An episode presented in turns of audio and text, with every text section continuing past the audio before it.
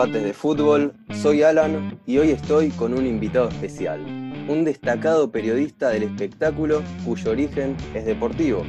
Estuvo en infinidades de programas de radio, de televisión y medios gráficos, y en la actualidad es editor de espectáculos en clarín.com y panelista en el programa Intrusos de Jorge Rial en América TV. Con ustedes, Damián Rojo. ¿Cómo estás, Damián? Perfecto, bien, bien, bien, bien, bárbaro. Acá, con ganas de charlar un poquito de, todo. Buenísimo. ¿Cómo te trata la cuarentena? Mira, bien, la verdad es que en lo laboral estoy haciendo home office eh, para Clarín, eh, una experiencia que la verdad que antes de la cuarentena ya lo veníamos hablando, a ver la posibilidad de, aunque sea un día a la semana o dos, trabajar desde casa y esto precipitó un poco todo.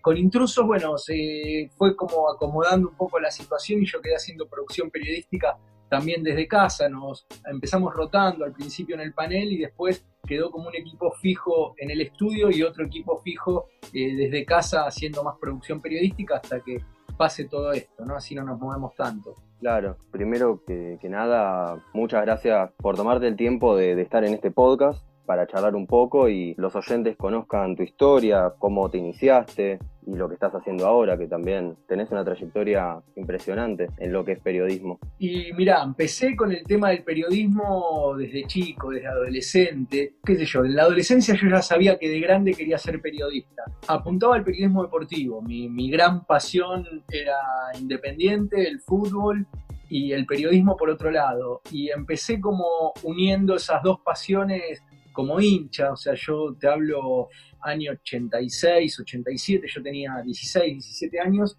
y viajaba por el país a ver Independiente, iba a todos los partidos donde jugaba y me había hecho amigo de gente de una audición partidaria del Club Independiente, todavía está el programa Independiente de América, y en ese entonces no se viajaba, no, no viajaban los programas, no había corresponsales, entonces yo a donde iba trataba de salir desde el hotel o desde la ruta, he salido poniendo cospeles en los teléfonos, vos no vas a saber de qué te estoy hablando, pero había teléfonos públicos en la calle, se ponían cospeles y te iban comiendo los cospeles, era la salida era lo que te aguantaban los cospeles que podías conseguir en ese momento.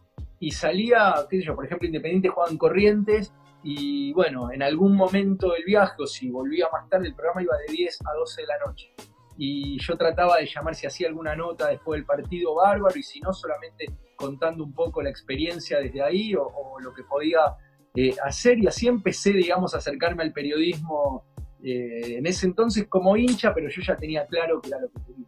¿Y en tus inicios tuviste algún modelo o estilo a seguir? ¿Algún referente? Y veía mucho, qué sé yo, leía mucho el gráfico, eh, las plumas de, entonces del gráfico, recién arrancaba fútbol de primera. A mí me gustaba mucho Néstor Ibarra. Eh, Néstor Ibarra es un periodista que ya falleció hace unos cuantos años, pero era un periodista deportivo bastante destacado. Después se volcó más a, la actualidad y a la política, pero eh, digamos que era un poco como mi referente. Pero en realidad no, no es que apuntaba a ser como. Eh, estaba, bueno, Víctor Hugo muy fuerte con sus relatos en esa época. Recién asomaba Pancho Caldiero. O sea, yo consumía mucho todo lo que era transmisiones de radio, eh, leía, bueno, solo fútbol, el gráfico, goles, revistas que estaban por entonces, no había tanto programa de televisión, todo eso nació después. Claro, y vos me decías que desde chico querías ser periodista. ¿Y cuál era esa motivación para ser periodista? ¿Tenías alguna meta a cumplir en ese momento? Mira, eh, supongo que por un punto mi viejo, mi viejo era periodista, nada que ver con el deporte y el fútbol, él en la comunidad judía, eh, desde que yo nací, él ya trabajaba en diferentes medios eh, con información y, temas que tenían que ver con, la colectividad, pero no sé si desde ahí o, o en mis viajes lo que empecé a ver mis viajes para Independiente, ¿no? Que había un montón de cosas extras que no se contaban, que no se sabían, que no se veían, cosas que iban pasando casi más de policiales que de deporte, te diría, ¿no? Pero eh, yo viajaba con un grupo de amigos éramos como una barra paralela a la barra, pero una barra sana, buena, un grupo de amigos que, viajaba por todos lados. Y veíamos cosas y situaciones que, veía que no se contaban después. No te digo solo de incidentes en la previa o post partido, sino historias, historias que, pasaban en los viajes, historias de hinchas, cosas que, me parecía que, bueno, que había que transmitirlas de alguna manera y,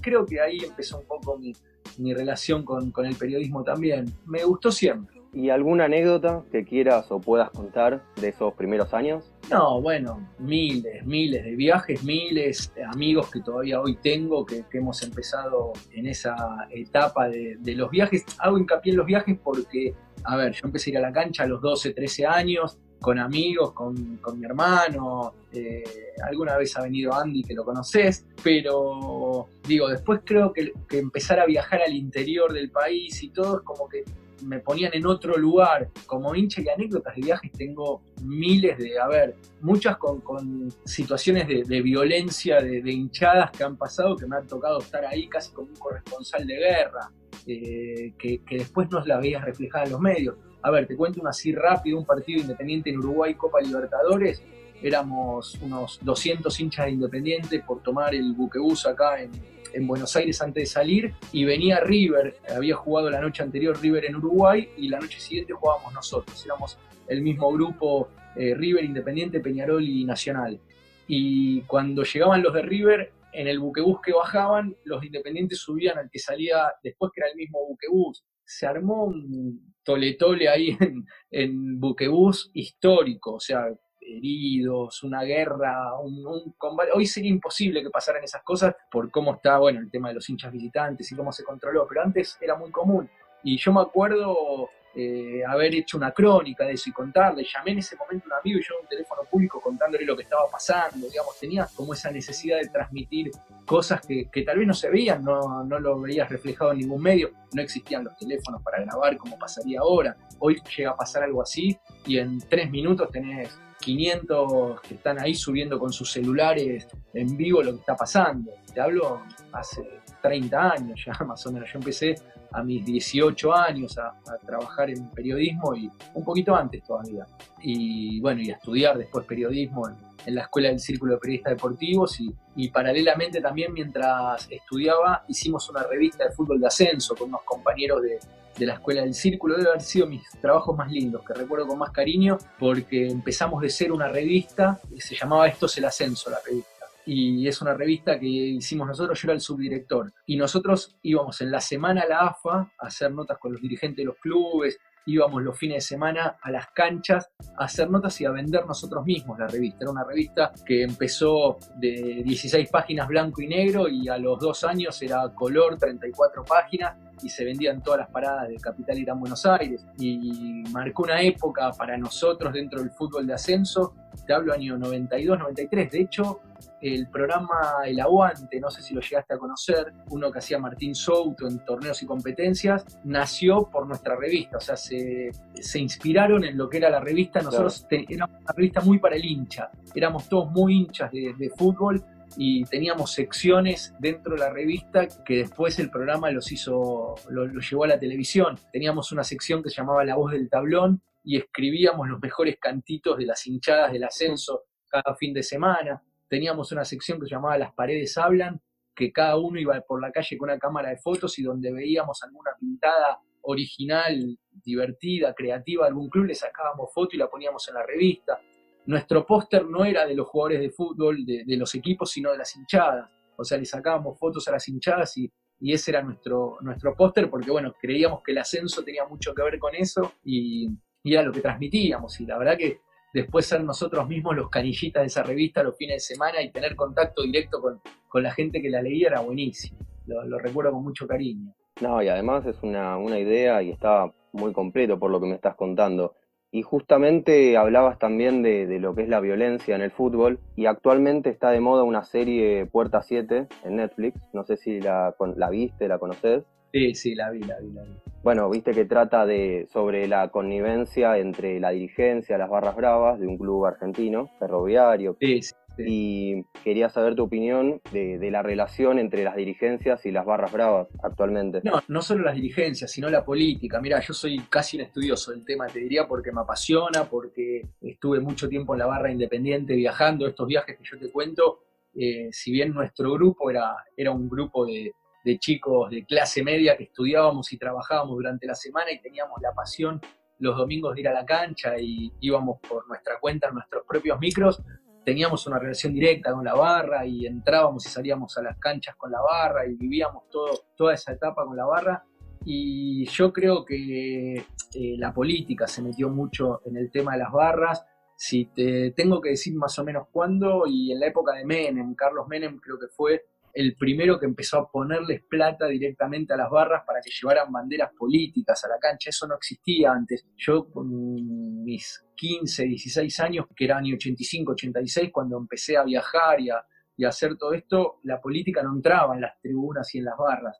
Y cuando se empezó a meter la política, eh, se empezó a, pudrir todo ese tema. Digamos que claramente, ya no digo para las dirigencias, las dirigencias, olvídate, son par, no hay, no hay barra sin dirigentes, no hay dirigentes sin barra, o sea, se, se necesitan, te digo que son casi lo mismo en el día de hoy, cuando, cuando un dirigente dice no conozco un barra, no le creas, no hay chance que no lo conozca. Digo, va más allá, va a la política, va a los jueces, va a los comisarios, todos tienen relación directa eh, con las barras. lamentablemente tomaron un lugar en el fútbol muy importante, muy grande dentro de los clubes y dentro de la política. O sea, hoy los barras que, los domingos están en la cancha, digo hoy, te digo los últimos 20 años, de lunes a viernes laburan en las municipalidades, laburan en el Congreso, están metidos dentro de los partidos políticos, no, no son ajenos. Claro, ¿y cómo impactó este fanatismo que tenés por el rojo que tenías y tenés en tu vida personal y profesional? Mira, en mi vida personal me marcó porque cuando decidí entregarme a Independiente con, con mi grupo de amigos, prácticamente dejé de lado mi vida social. A ver, ¿en qué sentido? Que vos me preguntabas qué iba a ser un domingo y yo sabía que iba a ir a la cancha a ver Independiente, donde juegue, en la situación que sea.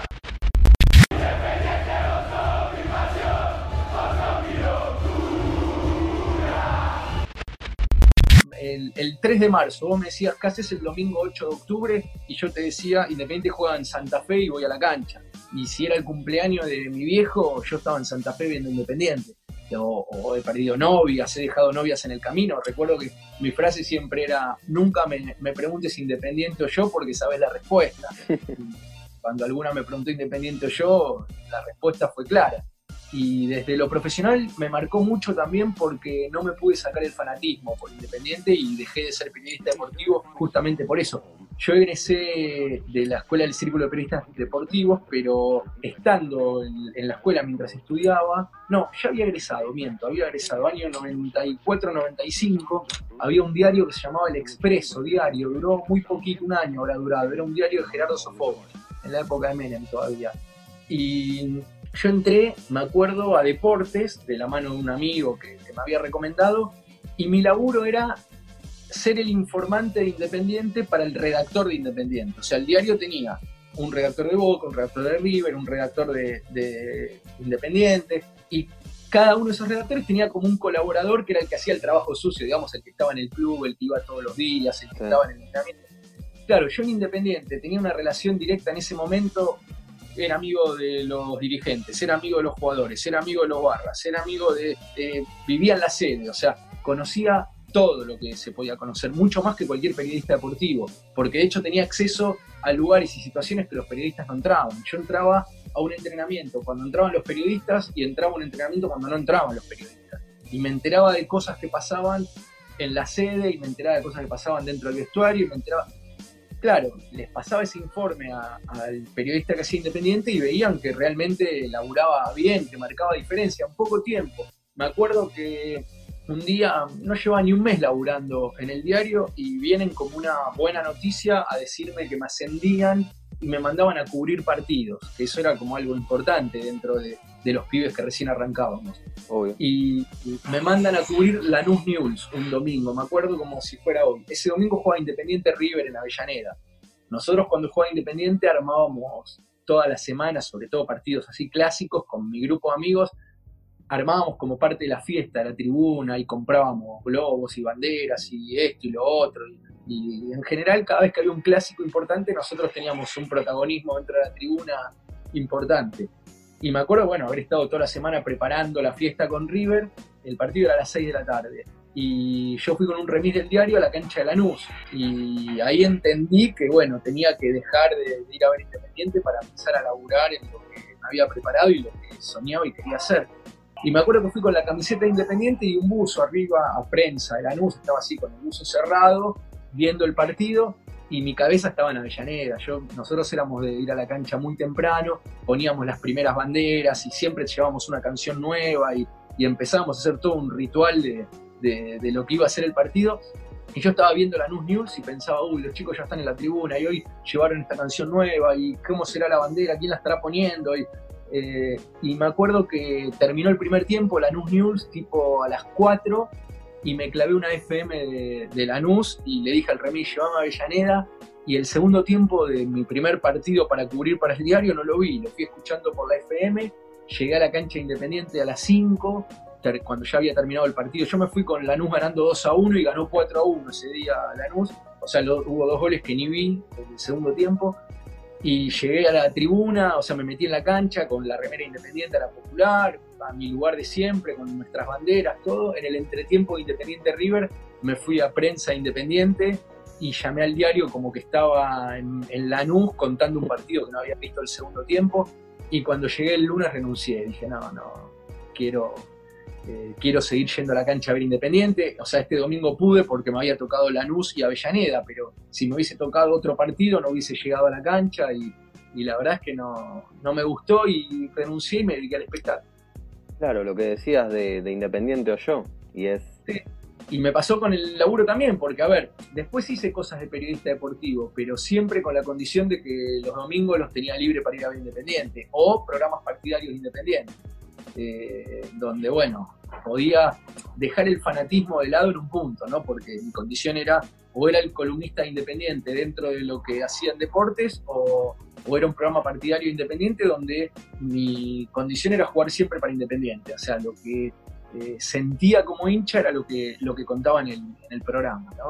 Pero ahí fue donde decidí dedicarme un poco a espectáculos, que los domingos los tenía libre, o sea, podía ir a la cancha tranquilo, en esa época se jugaba solo los domingos, y me puse rojo de apellido cuando, cuando egresé de la escuela del Círculo de Periodistas Deportivos y tuve que firmar mi primera nota. Yo en ese momento colaboraba en la revista Antena y también yo pensé que, bueno, si ejercía periodismo deportivo tenía que dejar de, de ir a ver Independiente y me busqué un apellido que me identificara con el club para toda la vida, más allá de que después no me toque cubrirlo, no vaya nunca más a verlo, yo no sabía qué me iba a deparar el, futuro en mi profesión, pero bueno, yo ya sabía que, el apellido rojo me iba a acompañar toda mi carrera y, bueno, me ganaba con esto que la gente independiente me adorara y todos los domingos se acordara de mí y, que la de Racing me puteara, ¿no? Pero era, un poquito eh, el objetivo.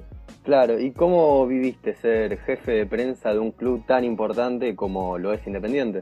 Sí, a ver, nunca fui jefe de prensa de Independiente formalmente. Sí, ah. estuve mucho tiempo colaborando en prensa. De hecho, hasta ahora, si entras a mi Instagram, eh, figura que colaboro en prensa de tenis, del predio de tenis, porque bueno, mi hijo estuvo jugando al tenis ahí hasta hace poco y, y yo permanentemente estoy con los muchachos de, de prensa de tenis, ahora no tengo mucho tiempo, pero era como un poco me hacía cargo de todas las noticias del club de subirla a las redes. Pero en esa época sí hubo una época que estuve muy cerca de, prensa porque iba al club, me gustaba, o sea, mi vida pasaba por cuando no estaba laburando, mis ratos libres me las pasaba en el club y me hice muy amigo de Mario Peripoli y de gente de prensa del club y como yo ya ejercía en periodismo, les daba una mano desde lo profesional, porque los clubes en general Ahora cambió eso, pero no tenían profesionales del periodismo en el área prensa. En general, hacía prensa el mismo que podía hacer otra actividad, digamos, no, no es que necesariamente ponían un periodista o alguien vinculado al periodismo.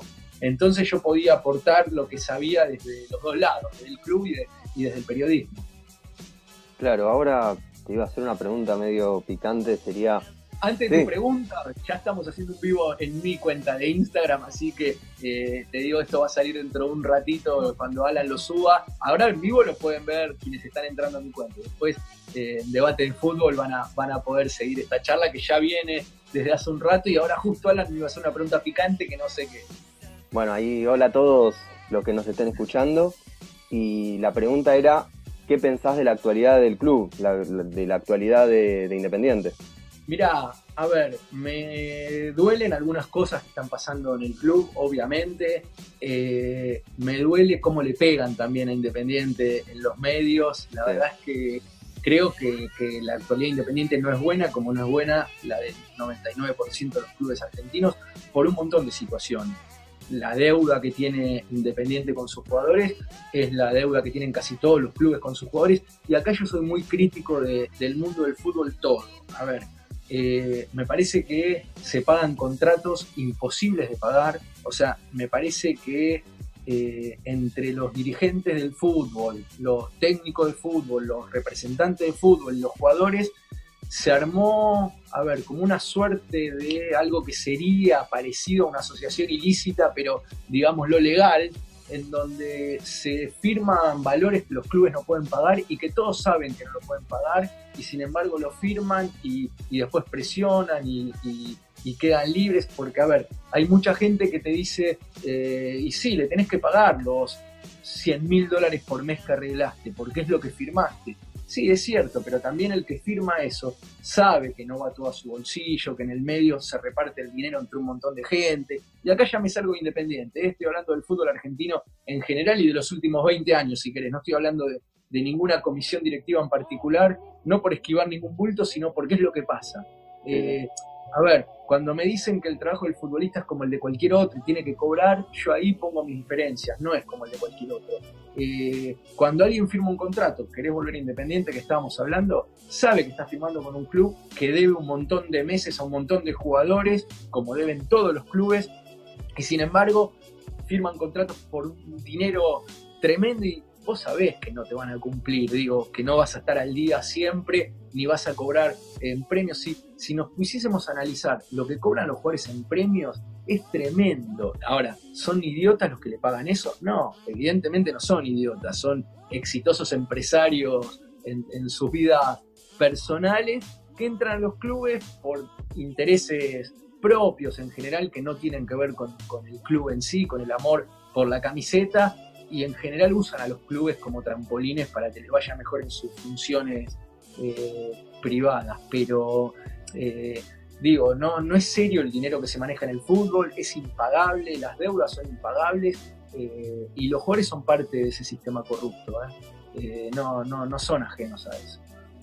Y si me tenés que tirar un, un título de etapa y copete de la situación que describiste un poco recién. el fútbol se muere. El fútbol, se, muere, Sería el título. Y, el copete sería, si no cambiamos rápido y no acomodamos, mira, tal vez esto de la cuarentena sirve un poco para acomodar realmente los valores de cada cosa y, empezar a enderezar un poco el, el, dinero que se paga en el fútbol. A ver, ¿por qué te digo esto?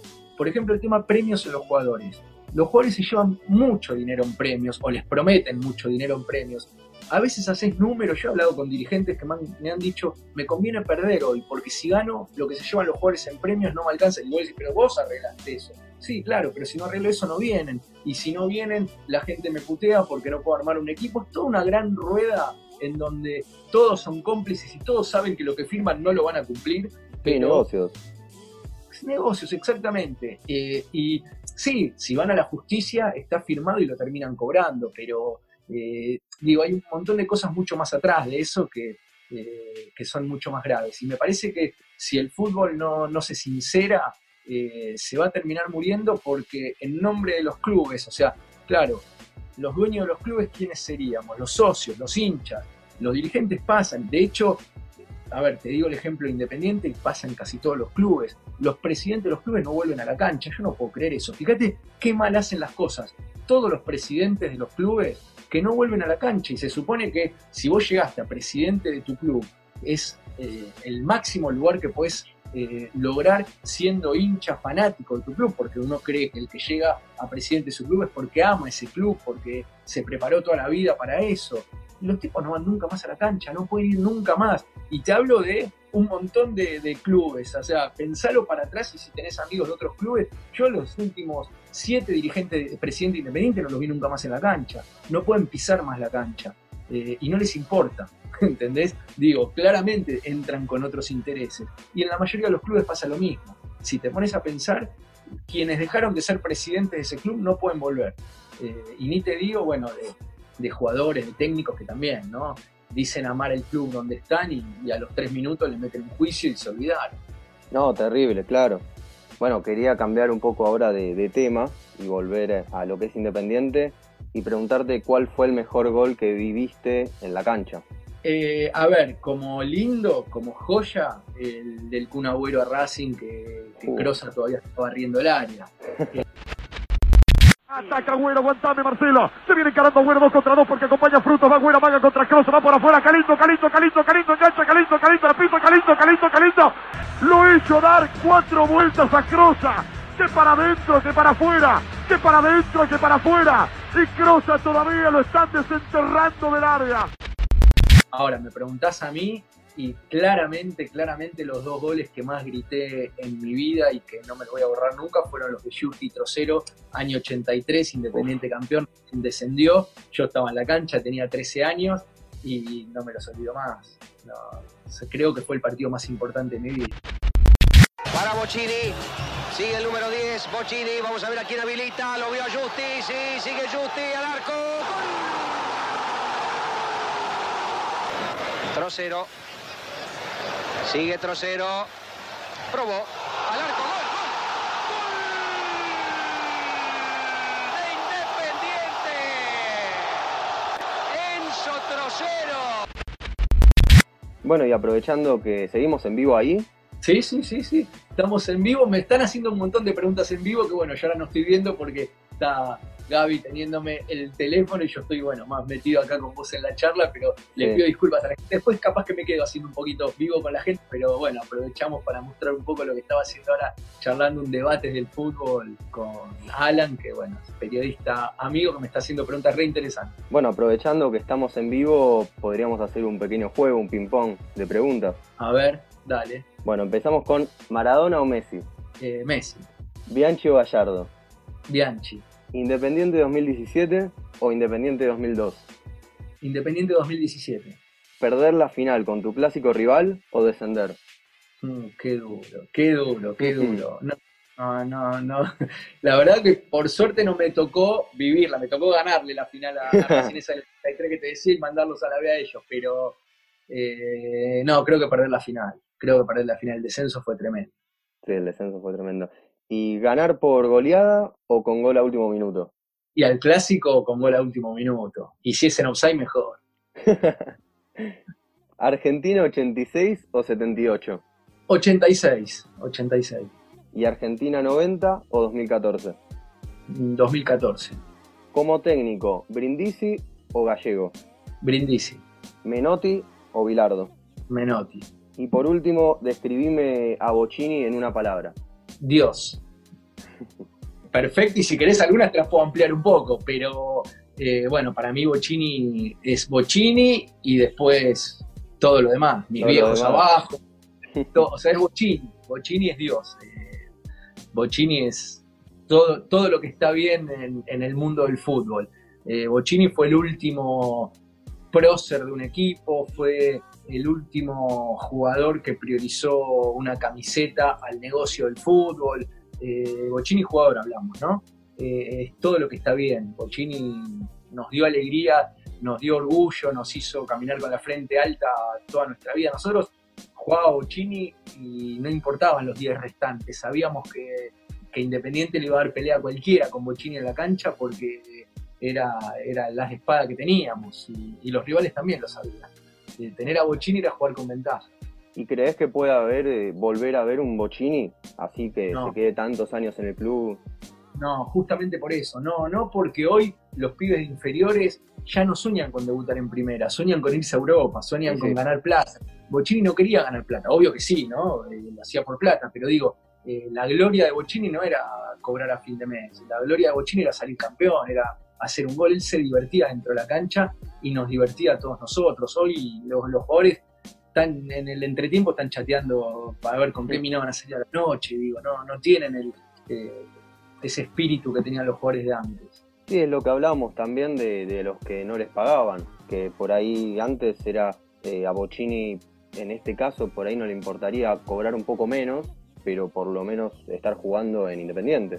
Ni hablar, pero además, bueno, eran otros valores, ¿no? Está claro obvio, que obvio. hoy un jugador gana un título y se salvó y Bocini ha ganado, no sé, 25 títulos y, y no terminó salvado, más allá de que haya gastado mal su dinero, que haya invertido mal, digamos, que se haya rodeado mal de gente, pero eh, digo, los jugadores del 86 inclusive te cuentan, no sé, ganaban la Copa del Mundo y se llevan un auto. Hoy firman un contrato y ya tienen salvado los hijos y los nietos.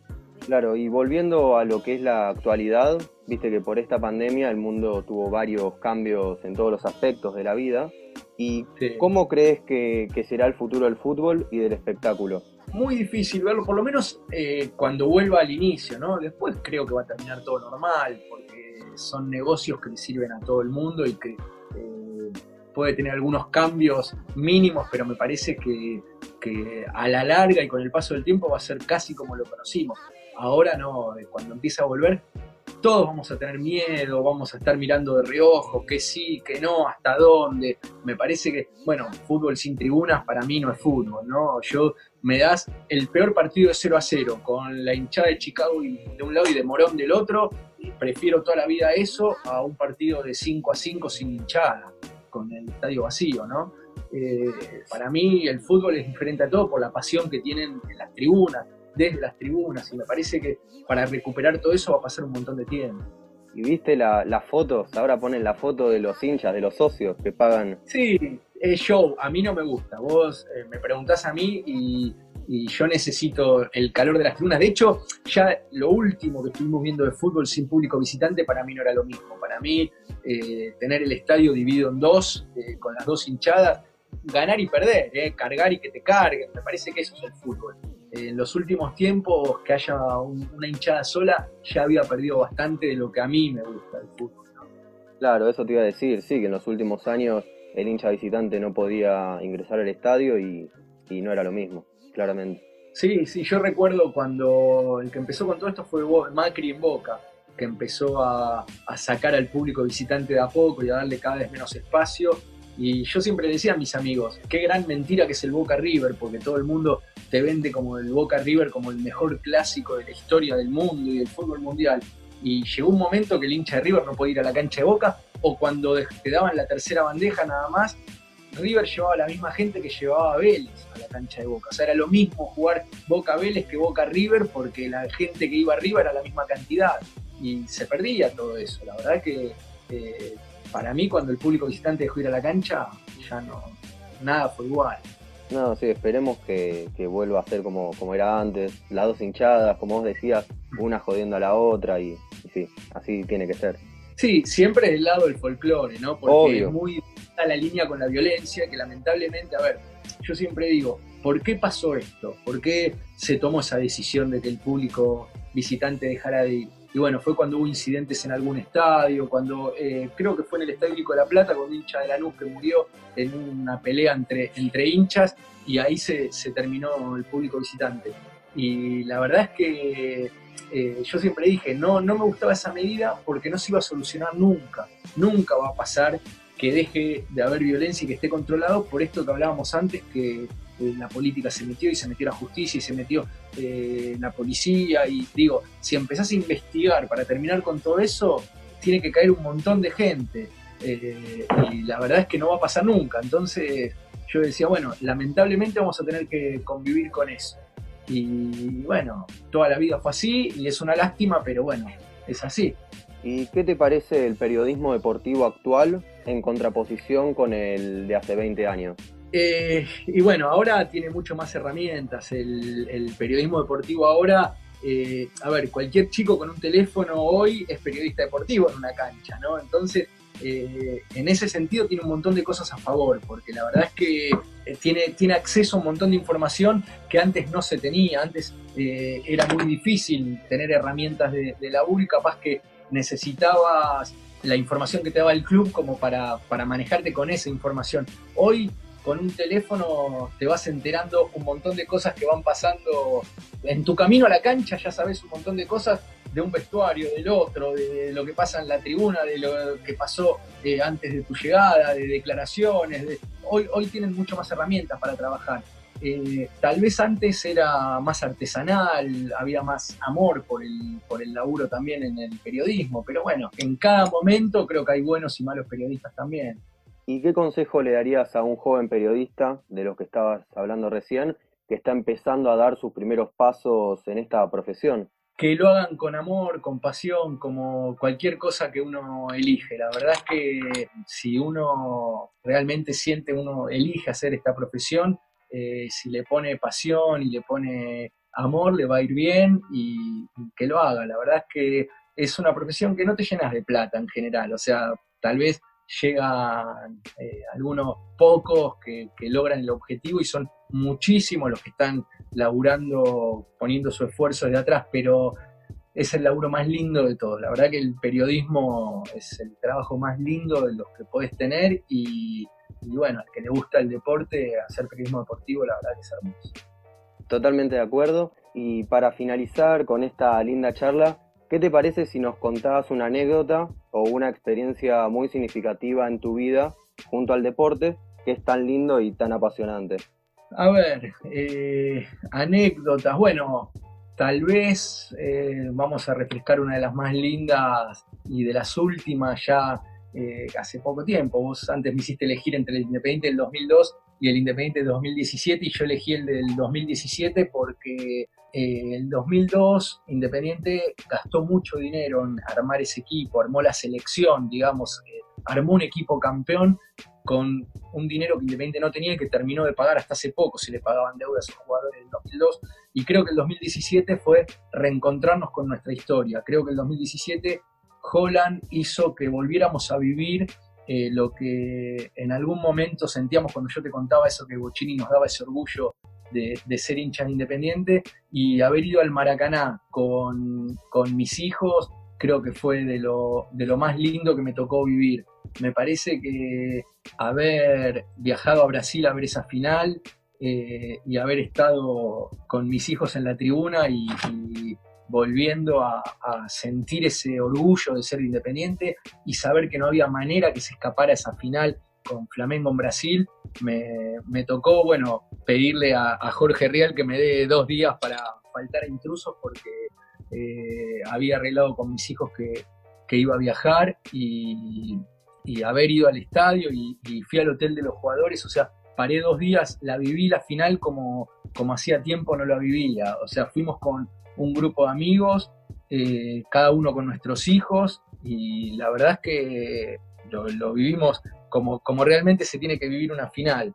Fuimos, a ver, desde que Independiente pasó la semifinal, yo esto que te voy a contar es parte de una anécdota. A ver, estábamos con un grupo de amigos viendo el partido ni bien Independiente pasa la final, sacamos reserva de los pasajes de avión en Colombia y en Brasil, porque al otro día se jugaba la, otra semifinal y salía de ahí el rival de Independiente. Eso hizo que primero consiguiéramos vuelo para ir porque después se agotaron y segundo que pagáramos mucho menos el pasaje porque inmediatamente al otro día empezó en masa a entrar la gente a, a comprar los pasajes para ir a Brasil y se triplicó el precio en muy poco tiempo. Y bueno, yo pude sacar pasaje de avión con mis hijos y ir al hotel de los jugadores y, vivir la final desde adentro. De hecho, terminó el partido en el Maracaná y después nos fuimos al hotel con los jugadores y estuvimos como hasta las 6 de la mañana festejando y después nos volvimos en ese primer vuelo que salió, pues yo tenía que ir a intrusos al otro día, pero la verdad es que fue increíble lo viví con, el amor del hincha de cuando era pibe, de cuando era adolescente, y lo pude, se lo pude transmitir a mis hijos. Yo siempre les contaba a mis hijos, eh, uno tiene 23, otro tiene 19, les tocó la peor parte Independiente. Todo lo que, la gloria que yo viví, se la fui contando, pero ellos en la cancha veían otra cosa. Yo les contaba de, de ir a la cancha de Boca a verlo ganar Independiente.